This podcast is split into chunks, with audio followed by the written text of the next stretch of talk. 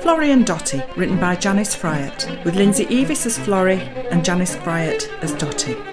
Cancel and continue on the High Street. Hi, Dot. Did you have a good birthday then? Aye. Bill took me to what you call that Gordon Blue place on the High Street. Did you have to eat a pansy? Oh, but I had to get a bag of chips on the way home. Portions were pitiful. hey, I forgot to ask. Did you get a card from Nora? Nora Bone. No, she ghosted me about six months ago. Ghosted? You know, ignored me, defriended me on Facebook and stopped messaging me. And to think she were always slipping into me DMs. I didn't know you got Doc Martens. Direct messages. All right. Have you done something to upset her? Not as far as I know. We hadn't fallen out or anything. It's a mystery. Maybe she did it on a whim, or when she were drunk. Maybe, but you'd say, wouldn't you?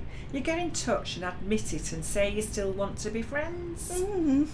Maybe she's editing her friend. Surely she'd say, or make some announcement like, I'm slimming down my Facebook friends. Hope you understand. I've seen folk do that. Bit high handed if you ask me, as if some of us aren't good enough for 'em anymore. Or useful to them in their career or something. I've seen that. It's cancel culture, that's what it is.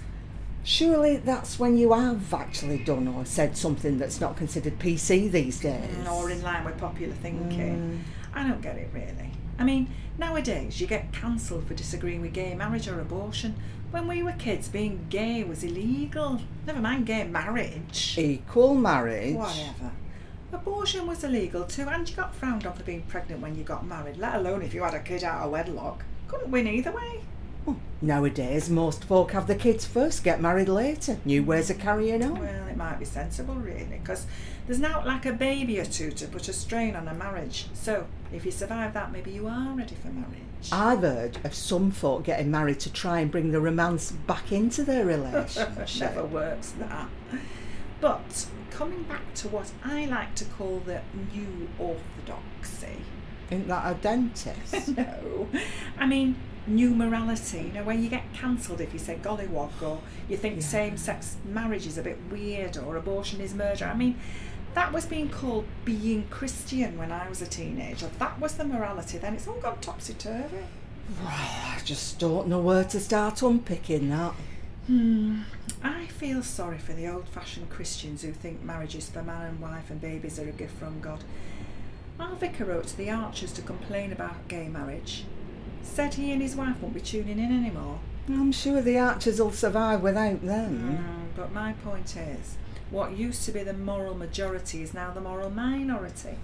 The values they held dear have been turned upside down. Now they're in, they're in the wrong, and they're a bit bewildered and in danger of being cancelled. Well, we don't want to go back to the days of Murray Whitehouse, though, do I we? suppose we don't, but it's funny how moral views have changed. You can be cancelled now for saying the so called wrong thing about gender, like J.K. Rowling allegedly did. And, and then there's turfs. Tur- turf accountants? No, you daft apeth. It, it stands for summer. Oh, you mean an anachronism?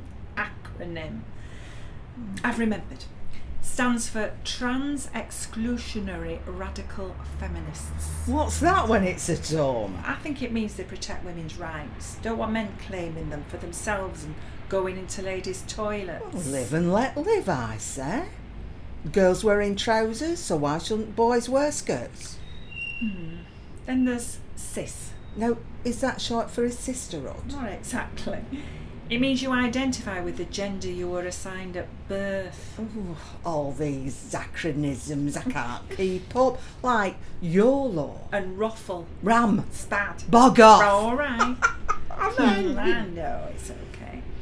But it, it bothers me, does cancel culture. I'm scared I might say the wrong thing without knowing it's wrong and get cancelled. You mean like Nora cancelled you? Yeah, cancelled or ghosted, whatever. Hey, maybe Nora thinks I'm toxic.